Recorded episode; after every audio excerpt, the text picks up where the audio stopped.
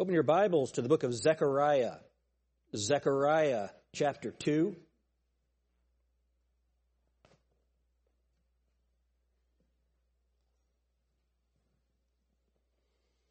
Have y'all noticed that there's some crazy stuff happening again in the Middle East? Have y'all noticed that? I want us to look at this from a biblical perspective today and try to really get a grasp, both biblically and historically, about what is going on. And we could go all the way back to the beginning. In the beginning, God created the heaven and the earth, and the earth was without form and void, and the Spirit moved upon the face of the deep, and God said, Let there be light.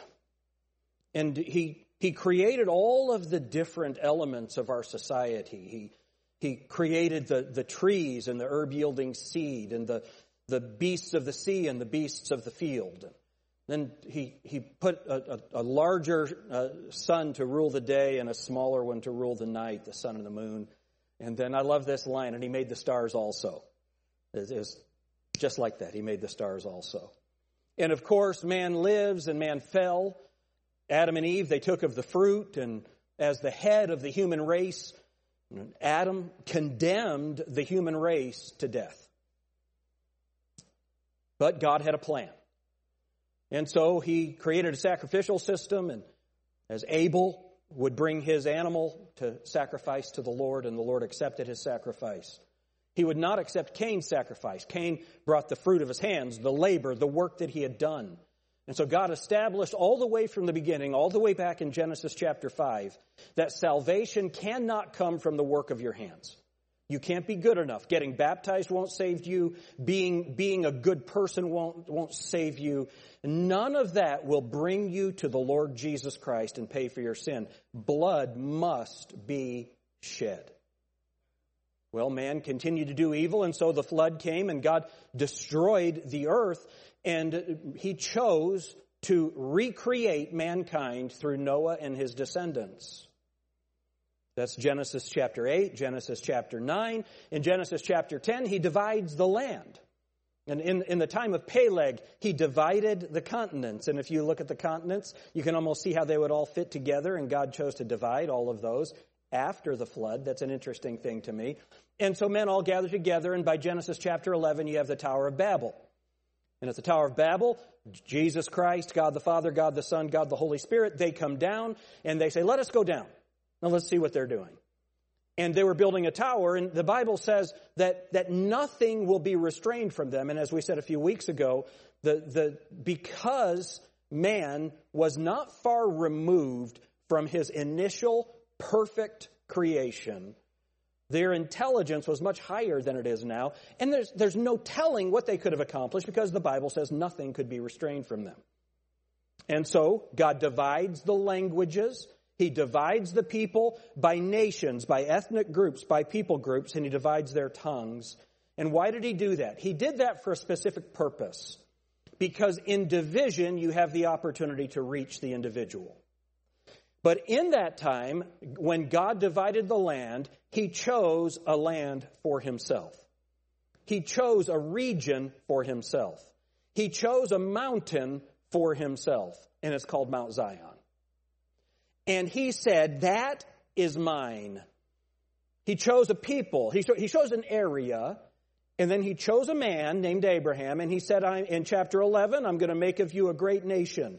Go out of Macedonia, and I want you to go into Canaan, and there I'm going to make of you a great nation. And he made a promise, and they had a miracle child, a child named Isaac. And his, his mother, when she was old, the angel came and said, I'm going to, you're going to have a son. And she laughed. The woman at my age can't have a baby. And God said to her, you laughed. And she said, I didn't laugh. And God, it's so funny, like talking to a child, you did laugh. And so when Isaac was born, she named him Laughter. And so you have Isaac is, is born, and then God says, Take him to Mount Moriah. Take him up on the mountain. He carried, Isaac himself carried the wood. And he said, Where's the sacrifice? And he said, God will provide himself a ram. But Isaac, Abraham instructed him to lay down and be the sacrifice. And he did. He willingly laid down to become a sacrifice. Because God had told him to sacrifice his only son. And honestly, I believe that Abraham was believing that God would raise him from the dead, but he was going to obey God. And as he raised the knife, the Lord stopped his hand. And he looked over, and there was a ram caught in the thicket by his horns. Just as Jesus Christ, the Lamb of God, when he died, that thorn, that, that, that, that, crown of thorns was placed into his head. Every bit of the story of Abraham and Isaac on Mount Moriah, it pictured the coming of Jesus Christ and his sacrifice. As a matter of fact, the place of that sacrifice is the very place where Jesus Christ was crucified. The very geographical location. God, from the beginning, had a specific plan for a specific place and a specific people in that place because from those people in that place would come the one who was to be the Son of God, who was to be the Savior of the world, who was to be the seed. And so, all the way from the beginning, going all the way back to Genesis 3.15, when, when Eve ate of the fruit and God pronounced the judgment, and he pronounced the judgment on the serpent, he said, I will put enmity between thee and the woman, between thy seed and her seed. And that began the battle of the seeds. And so Satan has done everything he can to destroy the people of Israel. Why? Because Jesus Christ was going to come. And we could go through all of the many times, whether it was when Moses was born and the Pharaoh said, kill all of the young men. Well, if all the young men in Israel were killed, then the, the seed of Abraham couldn't come forth. And of course, God used Pharaoh's own daughter to preserve the seed and to preserve the line and Moses came forth. And it could be when they went into the promised land and the giants were there and Satan had mingled his seed with the seed of men and there were giants in the land and there was a, a genetic mutation that was taking place and God stopped that. It's just amazing all the way through. And we could look at all of these different things. Even when Jesus Christ was born and the wise men had come and they said, we, we're seeking him who's to be born king of the Jews. And so of course, Herod wanted to kill all of the babies, and God saved Jesus Christ's life. God the Father saved God the Son's life as they fled to Egypt and were protected. But we know that he came into his own, and his own received him not. And so uh, uh, finally, Jesus Christ, when he began his ministry at 30 years old, he was completely sinless, he was completely harmless, he was completely attractive and altogether lovely, the Bible describes him, and yet they killed him. He died on the cross on that same spot on Mount Moriah. And the Father heard the prayer of his Son, Father, forgive them, for they know not what they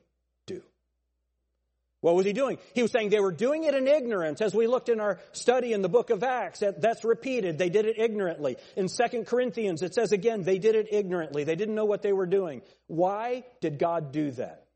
Because then the charge is manslaughter. The charge is not murder. There is no forgiveness for murder in the Old Testament law.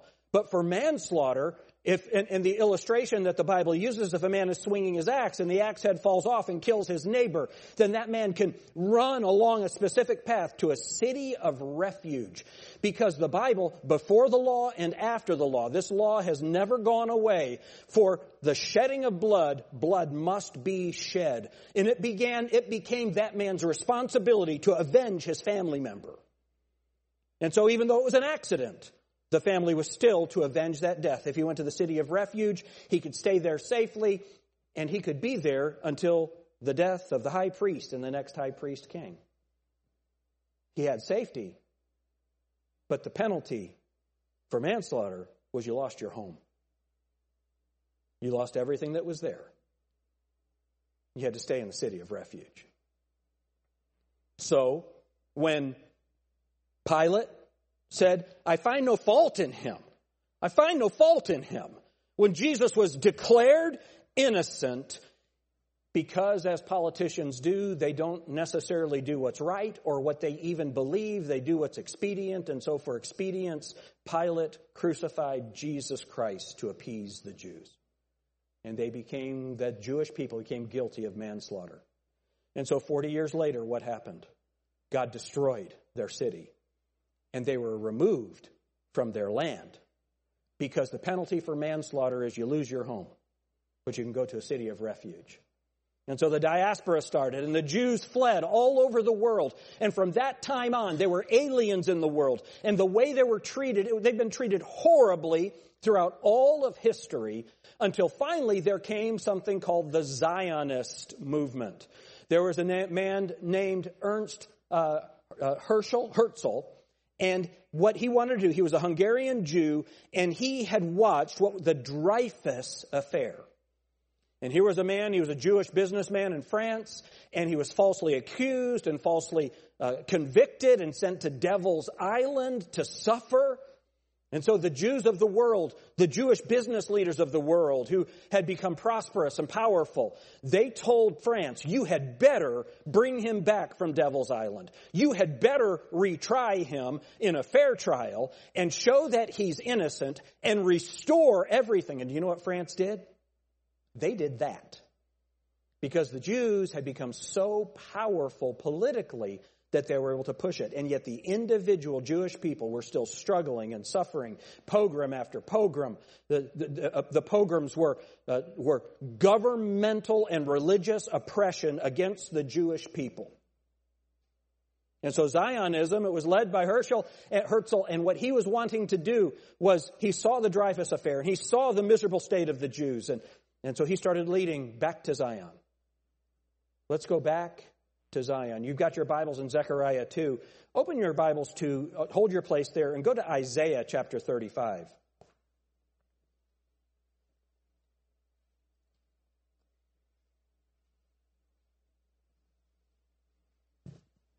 It was Theodore, not Ernst, Theodore Herzl.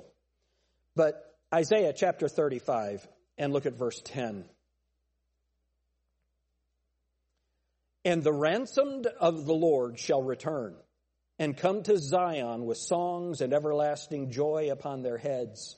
They shall obtain joy and gladness and sorrow and sighing shall flee away.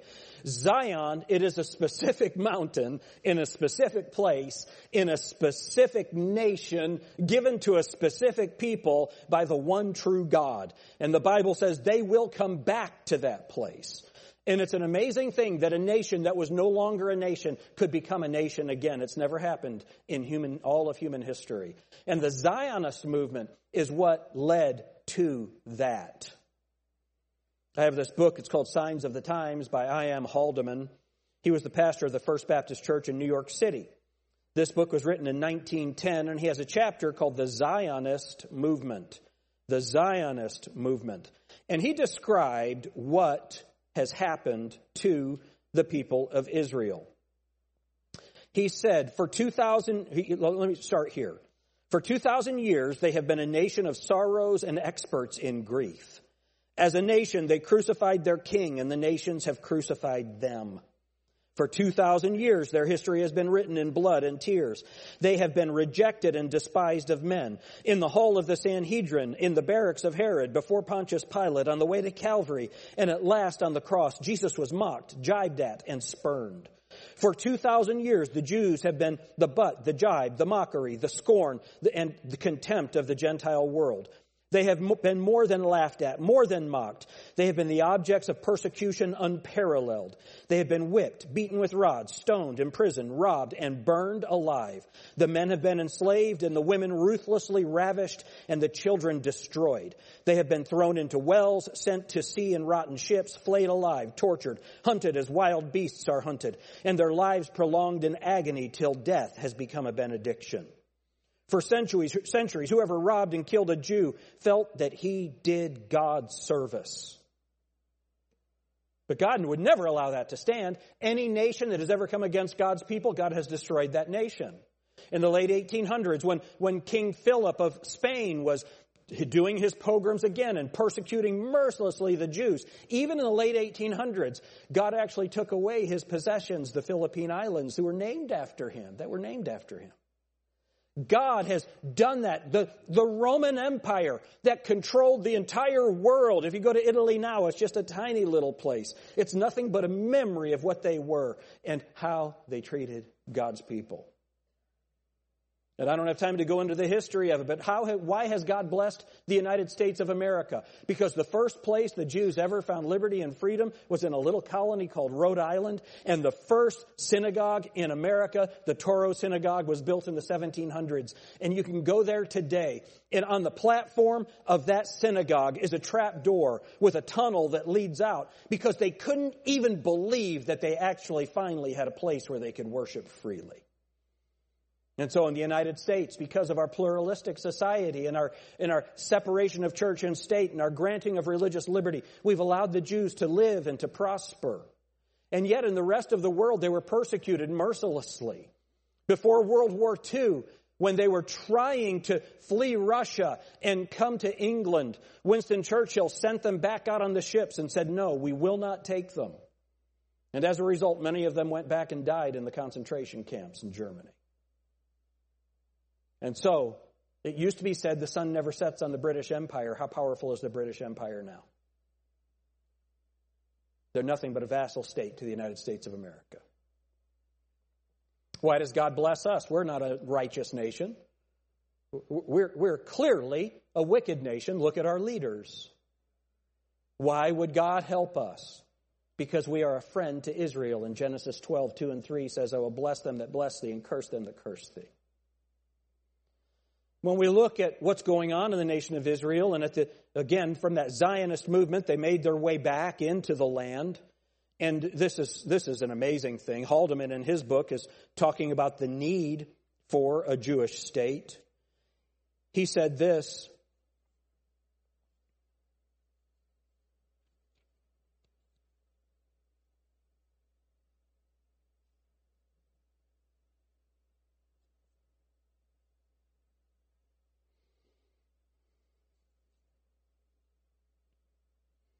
He said, They have been a nation out of place. Remember, this is written in 1910.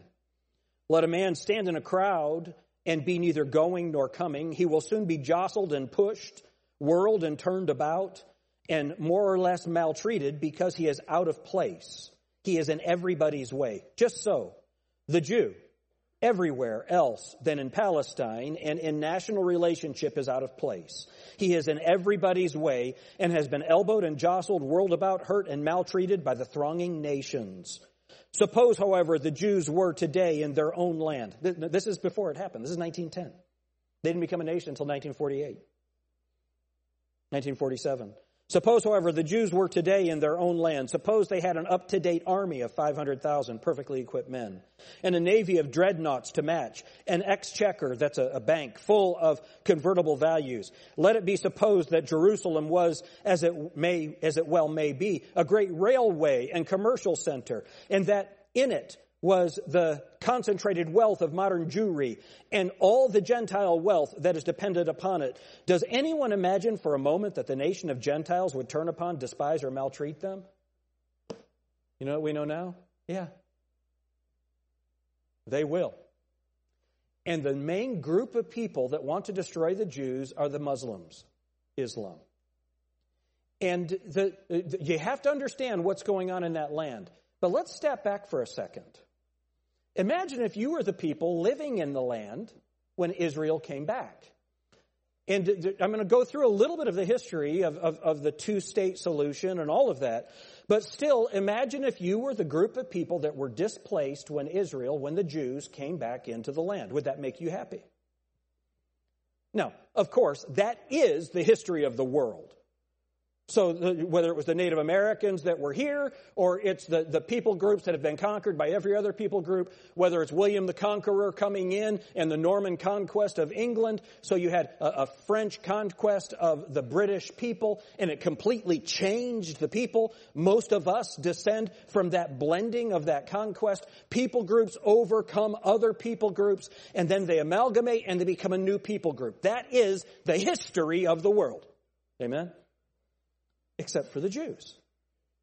The Jews have maintained their unique race, their unique identity. And so, the root of the Israeli Palestinian conflict is when the Jews went back to the land that God had promised them. Look at uh, Genesis. Keep Zechariah. We'll get there. Look at Genesis chapter 17.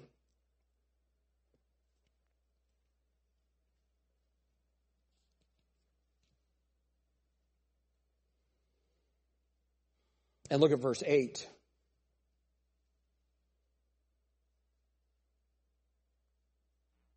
And I will give unto thee and to thy seed after thee the land wherein thou art a stranger, all the land of Canaan, and look at what it says, for an everlasting possession, and I will be their God.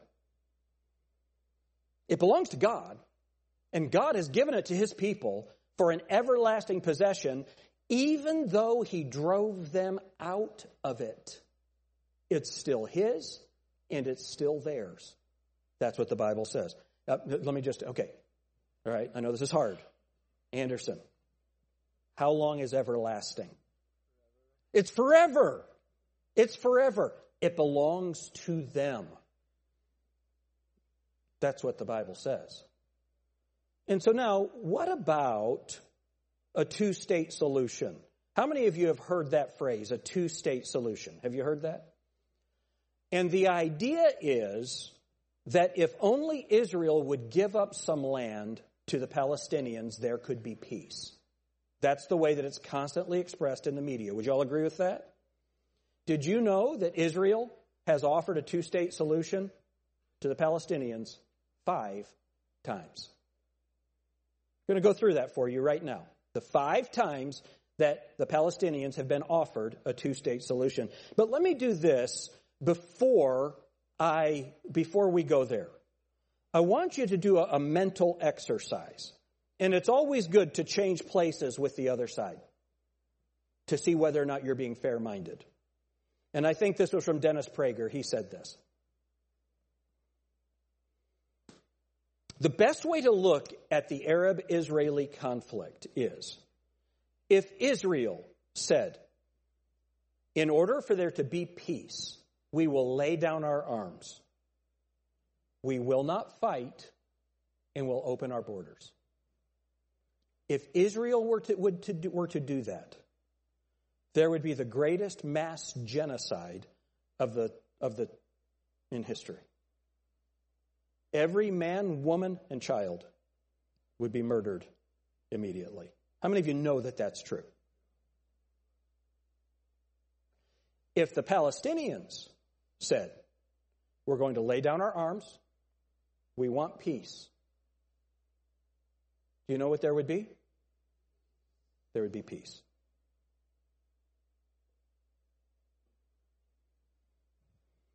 Let me give you a little, tell you this story. After the breakup of the Ottoman Empire following World War I, so remember 1453, the Ottoman Turks conquer the Byzantine Empire, Constantinople, Turkey, all of that area. And then for the next 500 years, this Ottoman Empire rules. That collapsed because they united with the wrong side in World War I. So, toward the end of World War I, after the breakup of the Ottoman Empire, Britain took control of the Middle East, including the area that constitutes modern Israel. 17 years later, in 1936, the Arabs rebelled against the British and against their Jewish neighbors. The British formed a task force called the Peel Commission to study the cause of the rebellion. The commission concluded that the reason for the violence was that two peoples, Jews and Arabs, wanted to govern the same land. The answer, the Peel Commission concluded, would be to create two independent states, one for the Jews and one for the Arabs, a two state solution. The suggested split was heavily in favor of the Arabs. Listen to this. The British offered the Arabs 80% of the disputed territories, the Jews the remaining 20%. Yet, despite the tiny size of their proposed state, the Jews voted to accept this offer, but the Arabs rejected it and resumed their violent rebellion. That's rejection number one. Ten years later, in 1947, the British asked the United Nations to find a solution to the continuing tensions. Like the Peel Commission, the UN decided the best way to resolve the conflict was to divide the land. On November 7th, 1947, the, this is from a guy named David Brog. He wrote this. On November 7, 1947, the UN voted to create two states. Again, the Jews accepted the offer. Did you hear that? And again, the Arabs rejected it. Only this time they did so by launching an all out war rejection number two. And so Jordan, Egypt, Iraq, Lebanon, Syria joined the conflict, but they failed. Israel won the war and got on with the business of building a new nation. Most of the land set aside by the UN for an Arab state, the West Bank and East Jerusalem, became occupied territory. But it wasn't occupied by Israel, it was occupied by Jordan. Twenty years later, in 1967, the Arabs, this time led by Egypt and joined by Syria and Jordan, once again sought to destroy the Jewish state. The 1967 conflict, known as the Six Day War, ended in a stunning victory for Israel, Jerusalem and the West Bank, as well as the area known as the Gaza Strip. It fell into Israel's hands. The government split over what to do with this new territory. Half wanted to return the West Bank to Jordan and Gaza to Egypt in exchange for peace. The other half wanted to give it to the, the region's Arabs, who had begun referring to themselves as the Palestinians, in hope that they would ultimately build their own state there. Neither initiative got very far. A few months later, the Arab League met in Sudan and issued, listen, its infamous three no's. No peace with Israel, no recognition of Israel, no negotiations with Israel. Again, a two state solution was dismissed by the Arabs, making this rejection number three. In the year 2000, Israeli Prime Minister Ehud Barak met at Camp David with Palestinian Liberation Organization Chairman Yasser Arafat to conclude a new two state plan. Barak offered Arafat a Palestinian state in all of Gaza and 94% of the West Bank, with East Jerusalem as its capital, but the Palestinian leader rejected the offer. In the words of U.S. President Bill Clinton, Arafat was, quote, here 14 days and said no to everything. Instead, the Palestinians launched a bloody wave of suicide bombings that killed over 1,000 Israelis and maimed thousands more on buses, in wedding halls, and pizza parlors. Rejection number four. In 2008, Israel tried again. Prime Minister Ehud Olmert went even further than Ehud Barak had, expanding the peace offer to include additional land to sweeten the deal. Like his predecessor, the new Palestinian leader, Mahmoud Abbas, turned the deal down, rejection number five. In between the last two Israeli offers, Israel unilaterally left Gaza, giving the Palestinians complete control there. Instead of developing this territory for the good of its citizens, the Palestinians turned Gaza into a terrorist base from which they have fired thousands of rockets into Israel. Each time Israel has agreed to a Palestinian state, the Palestinians have rejected the offer, often violently. So, this whole idea of a two state solution and how Israel is the oppressor of the Palestinians, it's just a lie. Now, let, let me, uh, are we honest here? Israel is a liberal cesspool. Any type of evil teaching has its center in Israel. Often the way they have treated Palestinian people has been horrible. Amen? And yet, God tells us to be the friend of Israel, and so we are the friend of Israel as a nation and as a people here at Grace Baptist Church. We pray for the peace of Jerusalem. But this whole idea all of this nonsense that the reason for all of this conflict is because of Jewish occupation. No, the reason for the struggle is because Jews are alive. That's the problem. Think about it this way. Again, when England was in charge of that part of the world, there were wars that were happening in India. You had Muslim people fighting against Hindu people. And so they created a nation that had never existed before called Pakistan. And they displaced about 750,000 Hindu people. They removed 750,000 Hindu people from that region and gave it to the Muslim people. No one denies Pakistan's right to exist as a nation. Why do nations, entire nations, entire nation states, even people in our Congress, why do they deny Israel's right to exist? It's not their problem with Israel. It's they hate the Jews. They want the absolute death and destruction of the Jewish people. It truly is anti Semitism. That's the root of it. And so now our question is so we, we understand that, that, that, it's God's land and He's given it to the people. Look at Zechariah chapter 2.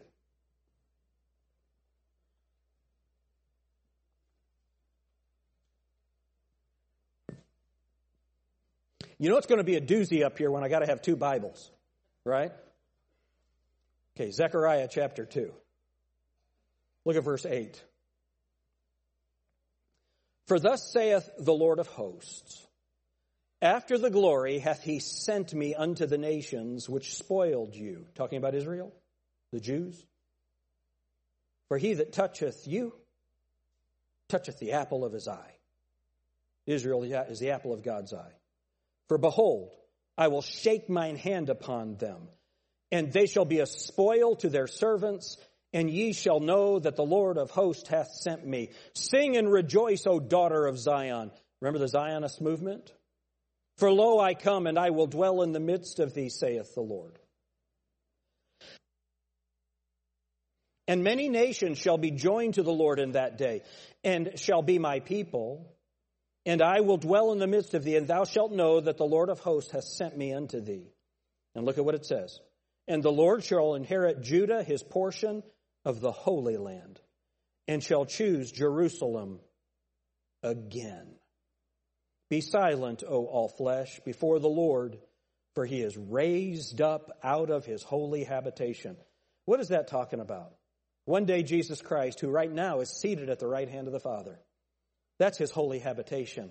He's going to raise up and he's going to return with his hosts to make war with all of those nations that have come, that have come against Israel. That's what's coming. The Bible says so much about that. There are more than 75 specific promises about Zion in the Bible. That's the centerpiece of God's promise. So here's the question Why won't the Jews believe? Why won't the Jews accept the message and the offer of Jesus Christ? Why do they refuse? Let's get two passages. Go to Isaiah 53 and Romans chapter 11.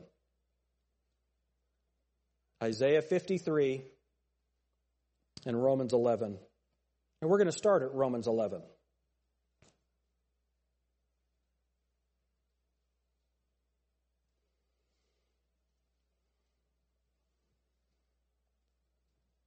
So remember, if you will, what's going on in the book of Romans.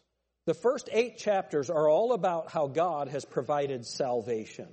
We are all sinners. There's none righteous, no, not one. That we, we all need Jesus Christ. Romans 5, but God commendeth his love toward us in that while we were yet sinners, Christ died for us. So it's all about how are Gentiles saved? How do they get saved? How do Jews get saved? They get saved by trusting in Jesus Christ. And we all, we're all waiting for the return of Christ. Look at Romans chapter 8. This ends the first section. Chapters 1 through 8 is the first section. Look at verse 24. Romans 8 and verse 24. For we are saved by hope, but hope that is not seen, that is seen is not hope. For what a man seeth, why doth he yet hope for? So we don't see Jesus, but we believe in him. We trust in him. Verse 26, likewise the Spirit also helpeth our infirmities Look at what it says in verse 33. Who shall lay anything to the charge of God's elect? It is God that justifieth. That's talking about Jesus. You can't say anything about Jesus. Verse 34. Who is he that condemneth? It is Christ that died, yea rather, that is risen again, who is even at the right hand of God who maketh intercession for us. Who shall separate us from the love of Christ? Shall tribulation or distress or persecution or famine or nakedness or peril or sword? For it is written, For thy sake we are killed all the day long. We are accounted as sheep for the slaughter. Nay, in all these things we are more than conquerors through him that loved us. For I am persuaded that neither death, nor life, nor angels, nor principalities, nor powers, nor things present, nor things to come, nor height, nor depth, nor any other creature shall be able to separate us from the love of God which is in Christ Jesus our Lord. What an amazing statement. So that's those first chapters. Chapters 12 through the end of the book are the therefore. Chapter 12, I beseech you therefore, my brethren, by the mercies of God, that you present your bodies a living sacrifice, holy, acceptable to God. And then it tells us how we should live because of it. But there's a parenthesis in the middle of the book. It's chapters 9 through 11. And it's, it's, it's a cry of the people of Israel. These Jews, they've come to Christ, they're believing in Jesus, but what about all the national promises? What about the promise of Zion, of that place, of that hill, of that government, of those people, of the Messiah? What about that? Has God cast away his people? Is God done with Israel? Let's see what the Bible says. Look at chapter 11, Romans chapter 11. No, you know what? That's fine. Chapter 11. I say then, hath God cast away his people? God forbid. Now, uh, this is so fun. I had somebody challenge me about the King James Bible because God forbid, when you look at the Greek words, it's basically let it not be so. So why would they put God forbid? Because colloquially, when you say let it not be so in that Greek, that's the strongest statement that you can make. So when I say, eh, let it not be so, that doesn't mean anything. When I say, God forbid, that's the strongest statement that I can make. And so that's the expression of the text. Hath God cast away his people? God forbid. And look at Paul's prayer for them, chapter 10 and verse 1. Brethren, my heart's desire and prayer to God for Israel is that they might be saved. Look at chapter 11 again. Look at verse 25. For I would not, brethren, that ye should be ignorant of this mystery, lest ye should be wise in your own conceits, that blindness in part has happened to Israel until the fullness of the Gentiles be come in. And so it, and so all Israel shall be saved, as it is written, there shall come out of Zion the deliverer, and shall turn away ungodliness from Jacob. For this is my covenant unto them when I shall take away their sins. As concerning the gospel, they are enemies for your sakes. But as touching the election, they are beloved for the Father's sake. He elected them. He has chosen Israel as his people. Verse 29. For the gifts and calling of God are without repentance. He's not changed his mind about Israel. They are still his. Why do they reject him? So get Isaiah chapter 53 and get Second Thessalonians. All right, put your ribbon in Second Thessalonians. And in a minute, we're going to compare Isaiah 53 and Second Thessalonians. But let's go to Isaiah 53. This is a message. I saw a video of a, an evangelist in Israel reading people Isaiah 53, reading Jews Isaiah 53. And even though they love the Old Testament, they love it, they're trained in it, they've never heard this. Isaiah 53 is hidden from them. Look at Isaiah 53. And remember, can y'all look up at me just for a second? This was written 700 years before Jesus Christ was born. 700 years. And look how specific and exact it is. Isaiah 53 and verse 1. Who hath believed our report? And to whom is the arm of the Lord revealed? For he shall grow up before him as a tender plant. Who is this speaking of? Look at chapter 52 and verse 13. Behold, my servant shall deal prudently. He shall be exalted and extolled and be very high. As many were astonied at thee, his visage was so marred more than any man, and his form more than the sons of men. So shall he sprinkle many nations. The kings shall shut their mouths at him. For that which had not been told them shall they see, and that which they had not heard shall they consider. Who is this that's being spoken of? The one whose visage has been marred more than any man. How many of you remember when Jesus Christ was risen and he's walking on the Emmaus Road, and some of his disciples see him and he speaks with them. And he said, Why are you so sad? And they said, Because of the things that have happened in Jerusalem. And they said, What thing? And Jesus said, What things? They didn't recognize him.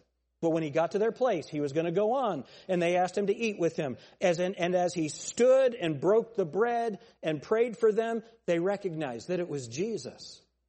Why hadn't they recognized him before? because the Bible says he gave his cheeks to the smiters. They had ripped his beard out, his face was gone. His visage was marred more than any man. They, they had shredded his flesh with the cat of nine tails. They had driven the, the, the, the, the crown of thorns into his head. They had pierced his nails. They had pierced his hands and feet with nails. He didn't look like the same person his visage was marred more than any man. And when people saw him, the Bible says that they're astonied. Now, that's an old word. We don't use that anymore. Sometimes it's changed to astonished. And it does have a similar meaning, except the root word was a French word that means turn to stone. They're frozen in place by what was done to Jesus. And then it describes how it happened. That's what Isaiah 53 is about. Notice what it says. Who hath believed our report? And the apostle Paul quotes that in Romans 10 about Israel. And to whom is the arm of the Lord revealed? So Jesus Christ came as the strong arm of the Lord to bring salvation, to conquer their enemies, but they rejected him. They were not, he was not believed. Verse 2, he shall grow up before him as a tender plant. This is the way he looked to, to the Father. Out of dry ground, out of this, this miserable priesthood, out of this miserable Judaism that was rejecting the Messiah. Out of that would Jesus Christ come. Then look at what it says. He hath no form nor comeliness. And when we shall see him, there's no beauty that we should desire him. But Psalm 45 2 says, He's fairer than the children of men. Remember, Jesus Christ was the perfect man. He had no sin in him. He was probably the most handsome man to ever live. He was probably about five eight. He, he was probably the most ha- handsome man that ever lived. He was winsome. He grew in wisdom and stature and favor with God and man. When Jesus Christ walked into the synagogue, they wanted him to read it. And when he read it, they couldn't believe the beauty of his voice. Until he said he had fulfilled it, then they wanted to kill him. And so, even though he was altogether lovely, even though he was fairer than all the, the people, than every other man, even though he was completely harmless and undefiled, when he made the offer, some followed, most did not. And those that saw his absolute beauty and righteousness hated him for it. That's what this is talking about. Then, Look at what it says, verse 3. He is despised. Oh, by the way, it's so fun. From the Father's perspective, verse 2 For he shall grow up before him as a tender plant and as a root out of a dry ground. That's from God's perspective. From man's perspective, he hath no form nor comeliness, and when we shall see him, there is no beauty that we should desire him. Verse 3 He's despised and rejected of men a man of sorrows and acquainted with grief. And we hid, as it were, our faces from him. He was despised, and we esteemed him not. Remember what happens when he returns? And they cry, God be merciful unto us and bless us and cause thy face to shine upon us. Isaiah or Psalm 67. Here, when he came, they hid their faces from him. We don't want to look at you. We don't want to look at you. Verse 4. This is amazing. Surely he hath borne our griefs and carried our sorrows. Yet we did esteem him stricken, smitten of God, and afflicted. When Jesus Christ was being crucified, you know what the Jews thought? That's what God wanted. That's how we esteemed him, smitten of God. They hated him. Verse 5 But he was wounded for our transgressions, he was bruised for our iniquities. The chastisement of our peace was upon him, and with his stripes we are healed. The Bible says in Colossians 1 and verse 20 that when Jesus Christ was on the cross, that he took the things that were written against us, the enmity against God, the, the, the, handwriting that was written against us. He took it out of the way, nailing it to the cross. That's how he bore our sorrows. But I want you to see verse 6. Verse 6 is one of the most amazing verses in the Bible. Look at the first word. What's the first word of verse 6? What's the last word of verse 6? So look at what it says. All we like sheep have gone astray. That's all of humanity. All of humanity is sinful. But look at the next line. We have turned every one to his own way. Yes, all of humanity is sinful, but each and every one of you, each and every one of us have chosen to be sinners. We're sinners by birth, and we're sinners by choice. That's the clear teaching of Isaiah. 53 6. All we have like sheep have gone astray. We have turned every one to his own way. But look at this. And the Lord hath laid on him the iniquity of us all. Man. He was oppressed. And he was afflicted. Yet he opened not his mouth. So as he's bounced around from prison to trial hall to trial hall to, to be beaten and then crucified, he is brought as a lamb to the slaughter and as a sheep before his, her shearers is dumb. So he opened not his mouth. He was taken from prison and from judgment and who shall declare his generation? For he was cut off out of the land of the living. For the transgression of my people was he stricken. Who shall declare his generation?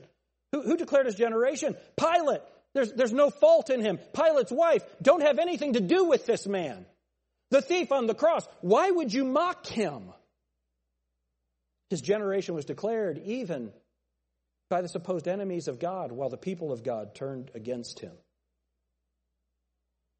Verse 9 And he made his grave with the wicked and with the rich in his death. See, they, want, they, they crucified him with the wicked. They wanted to throw him in the trash heap with the rest of the wicked. But the people of God put him in the tomb of a rich man. 700 years before Jesus Christ was born. And he made his grave with the wicked and with the rich in his death, because he had done no violence, neither was any deceit in his mouth. Yet it pleased the Lord to bruise him. He hath put him to grief. When thou shalt make his soul an offering for sin, he shall see his seed, he shall prolong his days, and the pleasure of the Lord shall prosper in his hand. Look at this. He made, he made his soul an offering for sin. Jesus Christ died on the cross. But when his soul was made an offering for sin, was when he cried to the Father, My God, my God, why hast thou forsaken me? And in Christ's very soul, he was separated from the Father and had to bear the sin of our iniquity, bear the penalty of it. And yet, look at what it says. Here's the resurrection. Here's the resurrection. Yet it pleased the Lord, verse 10, to bruise him. He hath put him to grief. Thou shalt make his soul an offering for sin. He shall see his seed. He shall prolong his days, and the pleasure of the Lord shall prosper in his hand. And look at what the Father saw. He shall see the travail of his soul and be satisfied. By his knowledge shall my righteous servant justify many for he shall bear their iniquities. Therefore will I divide him a portion with the great, and he shall divide the spoil with the strong, because he hath poured out his soul unto death, and he was numbered with the transgressors, and he bare the sin of many, and made intercession for the transgressors. That's what Jesus Christ did for us. Why do the Jews reject that? As you read that and you see what Jesus Christ did, how many of you can see Jesus in Isaiah 53? Why do the Jews reject it? We saw in Romans chapter 11, it says that blindness in part has happened to the Jews because they have received the spirit of Antichrist. What is the spirit of Antichrist? All right, get keep your place in Isaiah 53. You know what? I'll just read it to you because you have Second Thessalonians. Let me read 1 John to you. We read it in our Sunday school hour. What is the spirit of Antichrist?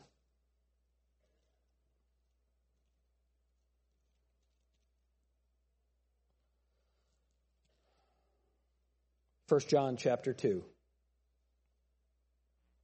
Who is a liar but he that denieth that Jesus is the Christ? Jesus is the Messiah, Christ is Messiah. He is Antichrist that denieth the Father and the Son. That's the spirit of Antichrist. And I want you to see this. So, Michael Scott, our friend, he wrote a book called He Opened the Book and He Closed the Book. And, and so, Isaiah is called the Bible in miniature because there are 66 chapters in the book of Isaiah. There are 66 books of the Bible. Each chapter correlates to that book in the Bible. Isaiah 53 agrees with the 53rd book of your Bible, which is Second Thessalonians. And I want you to see this. So, in one hand, I want you to have Isaiah 53. In the next hand, I want you to have Second Thessalonians.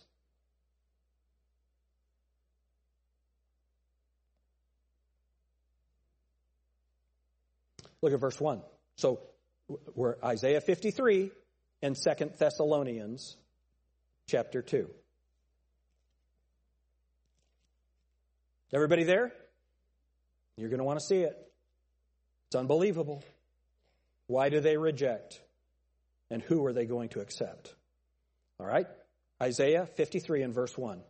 Who hath believed our report? Into whom is the arm of the Lord revealed? Look at Second Thessalonians chapter 2 and look at verse 11.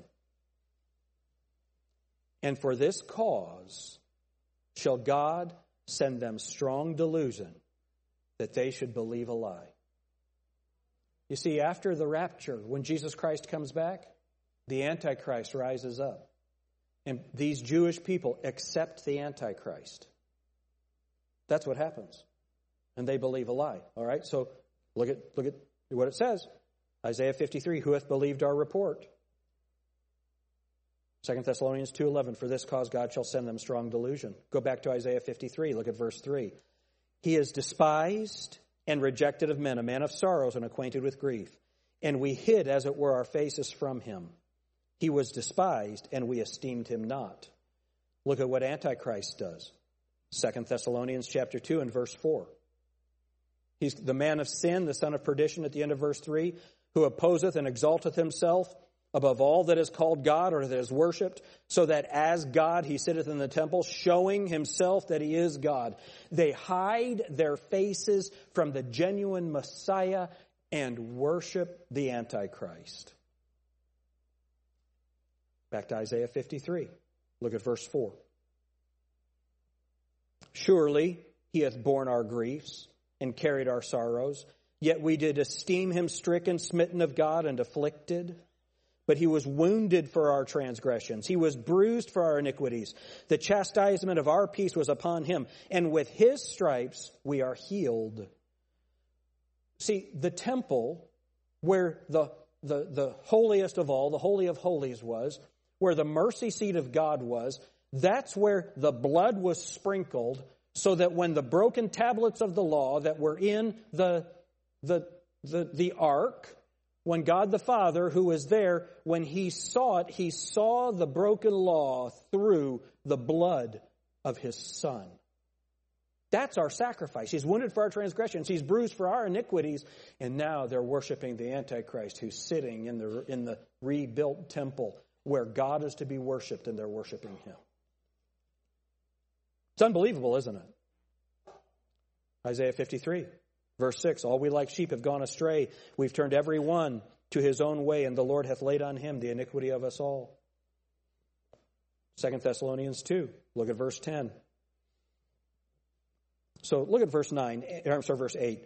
And then shall that wicked, see it's capitalized, talking about Antichrist. And then shall that wicked be revealed, whom the Lord shall consume with the spirit of his mouth, and shall destroy with the brightness of his coming even him whose coming is after the working of Satan, with all power and signs and lying wonders. And look at verse 10. And with all deceivableness of unrighteousness in them that perish, because they received not the love of the truth, that they might be saved. Verse 6 says, All we like sheep have gone astray and turned every one to his own way. Go back to Isaiah 53, look at verse 9. And he made his grave with the wicked. The Bible in Second Thessalonians, that wicked will be revealed, and that's who they turn to. Middle of verse 9 in Isaiah 53. Neither was any deceit in his mouth. Look at Second Thessalonians 2. Look at verse 9. Even him who's coming is after the working of Satan with all power and lying wonders. There's no deceit in Jesus' mouth, but Satan's full of lying wonders. Back to Isaiah 53, verse 10. Yet it pleased the Lord to bruise him. He hath put him to grief. When thou shalt make his soul an offering for sin, he shall see his seed, he shall prolong his days, and the pleasure of the Lord shall prosper in his hands. Go to 2 Thessalonians chapter 1.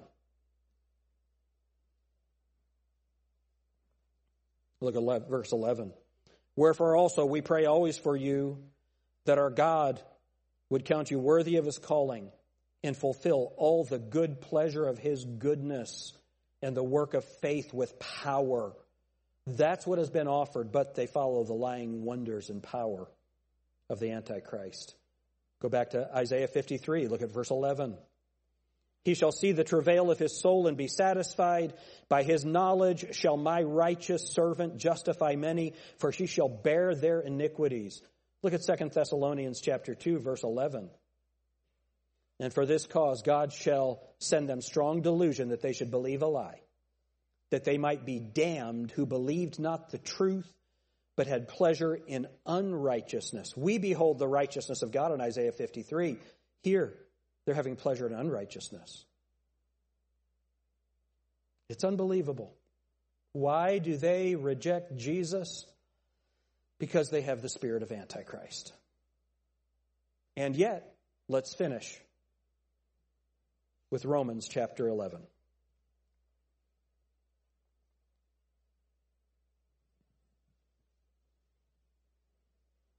Verse 27.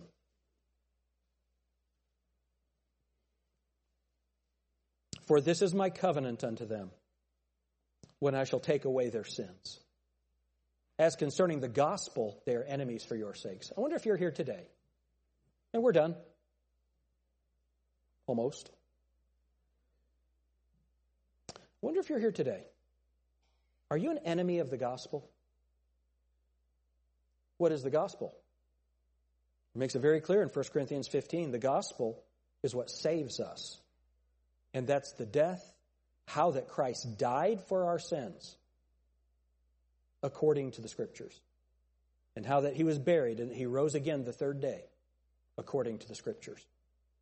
The Apostle Paul in the book of Galatians said there'll be some that come and preach another gospel, which is not another. There's only one gospel, it's a death, burial, and resurrection, and would pervert the truth of God. Some, there, there are people in this room, I would imagine, and you think that the gospel is not enough. Your gospel is you must be good. You must be faithful. You've got to do this, you have to do this, you have to do this, because you do not believe that the death, burial, and resurrection of Jesus Christ is enough to save you. You know what that makes you? An enemy of the gospel. That's what the Jews are right now. They're enemies. That doesn't mean Jews don't get saved. Individual Jews do. As a people group, they are the enemies of the gospel. For this is my covenant unto them, verse 27, when I shall take away their sins. As concerning the gospel, they are enemies for your sakes. But as touching the election, they're beloved for the Father's sake. Enemies of the gospel, but God loves them. And you know what? God loves you too. For God so loved the world that he gave his only begotten Son, that whosoever believeth in him should not perish, but have everlasting life. What's God's desire for Israel? That they'd be saved. What's God's desire for you? That you would be saved. I will finish with this. In Acts chapter 6, the church had grown and, and there, there was too much work for the leaders to do. So they said, Look ye out among you, seven men of honest report, full of the Holy Ghost and wisdom, whom we can appoint over this business. And what was the business? Some of the old ladies weren't being treated well. The, the, as things were being handed out to help them, they weren't getting enough. And so people were complaining. And so the pastor said it's not reason that we should leave the word of God and prayer to serve tables. So they appointed deacons, and men in the church went and did that.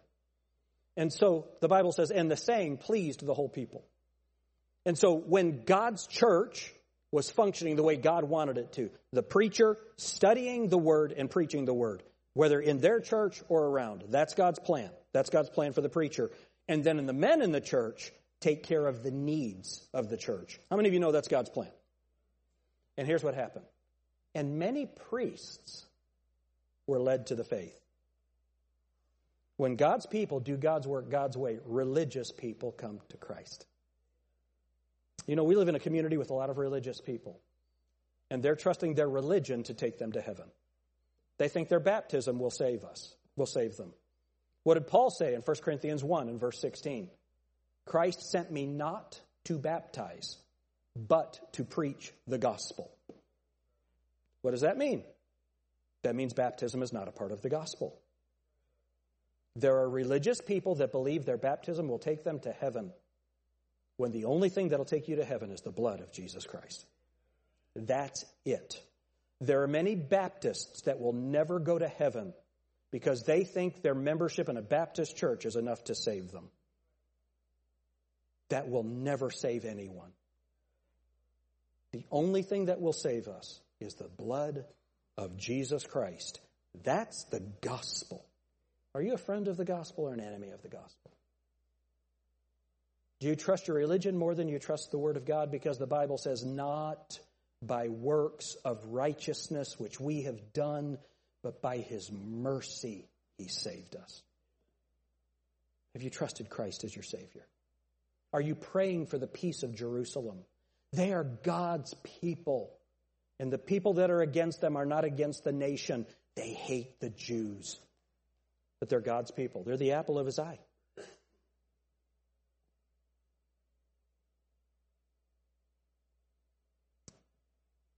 I. M. Haldeman said that the fact that the people are going back to Israel, this is in 1910, he said this This is the deeper meaning of Zionism. Every footstep Zionward, every face, face set thitherward. Every accent and song that repeats the name of Zion should be a warning and, a, and an exhortation to the church, to the individual Christian to watch, to wait, and with uplifted foot on the threshold of any circumstance be ready, as though the Master had already said, Come up hither. For ye know not the day nor the hour wherein the Son of Man cometh. He could come back today. That's what all of this is telling us. And if he did, have you trusted Christ or are you one of those who's an enemy of the gospel? I hope you'll place your faith and trust in him. And let's pray for the peace of Jerusalem. Lord Jesus Christ, we love you. Lord, we've covered a lot of ground in history and scripture. We've tried to emphasize your gospel. It's not my gospel, it's your gospel. And Lord, these are your people.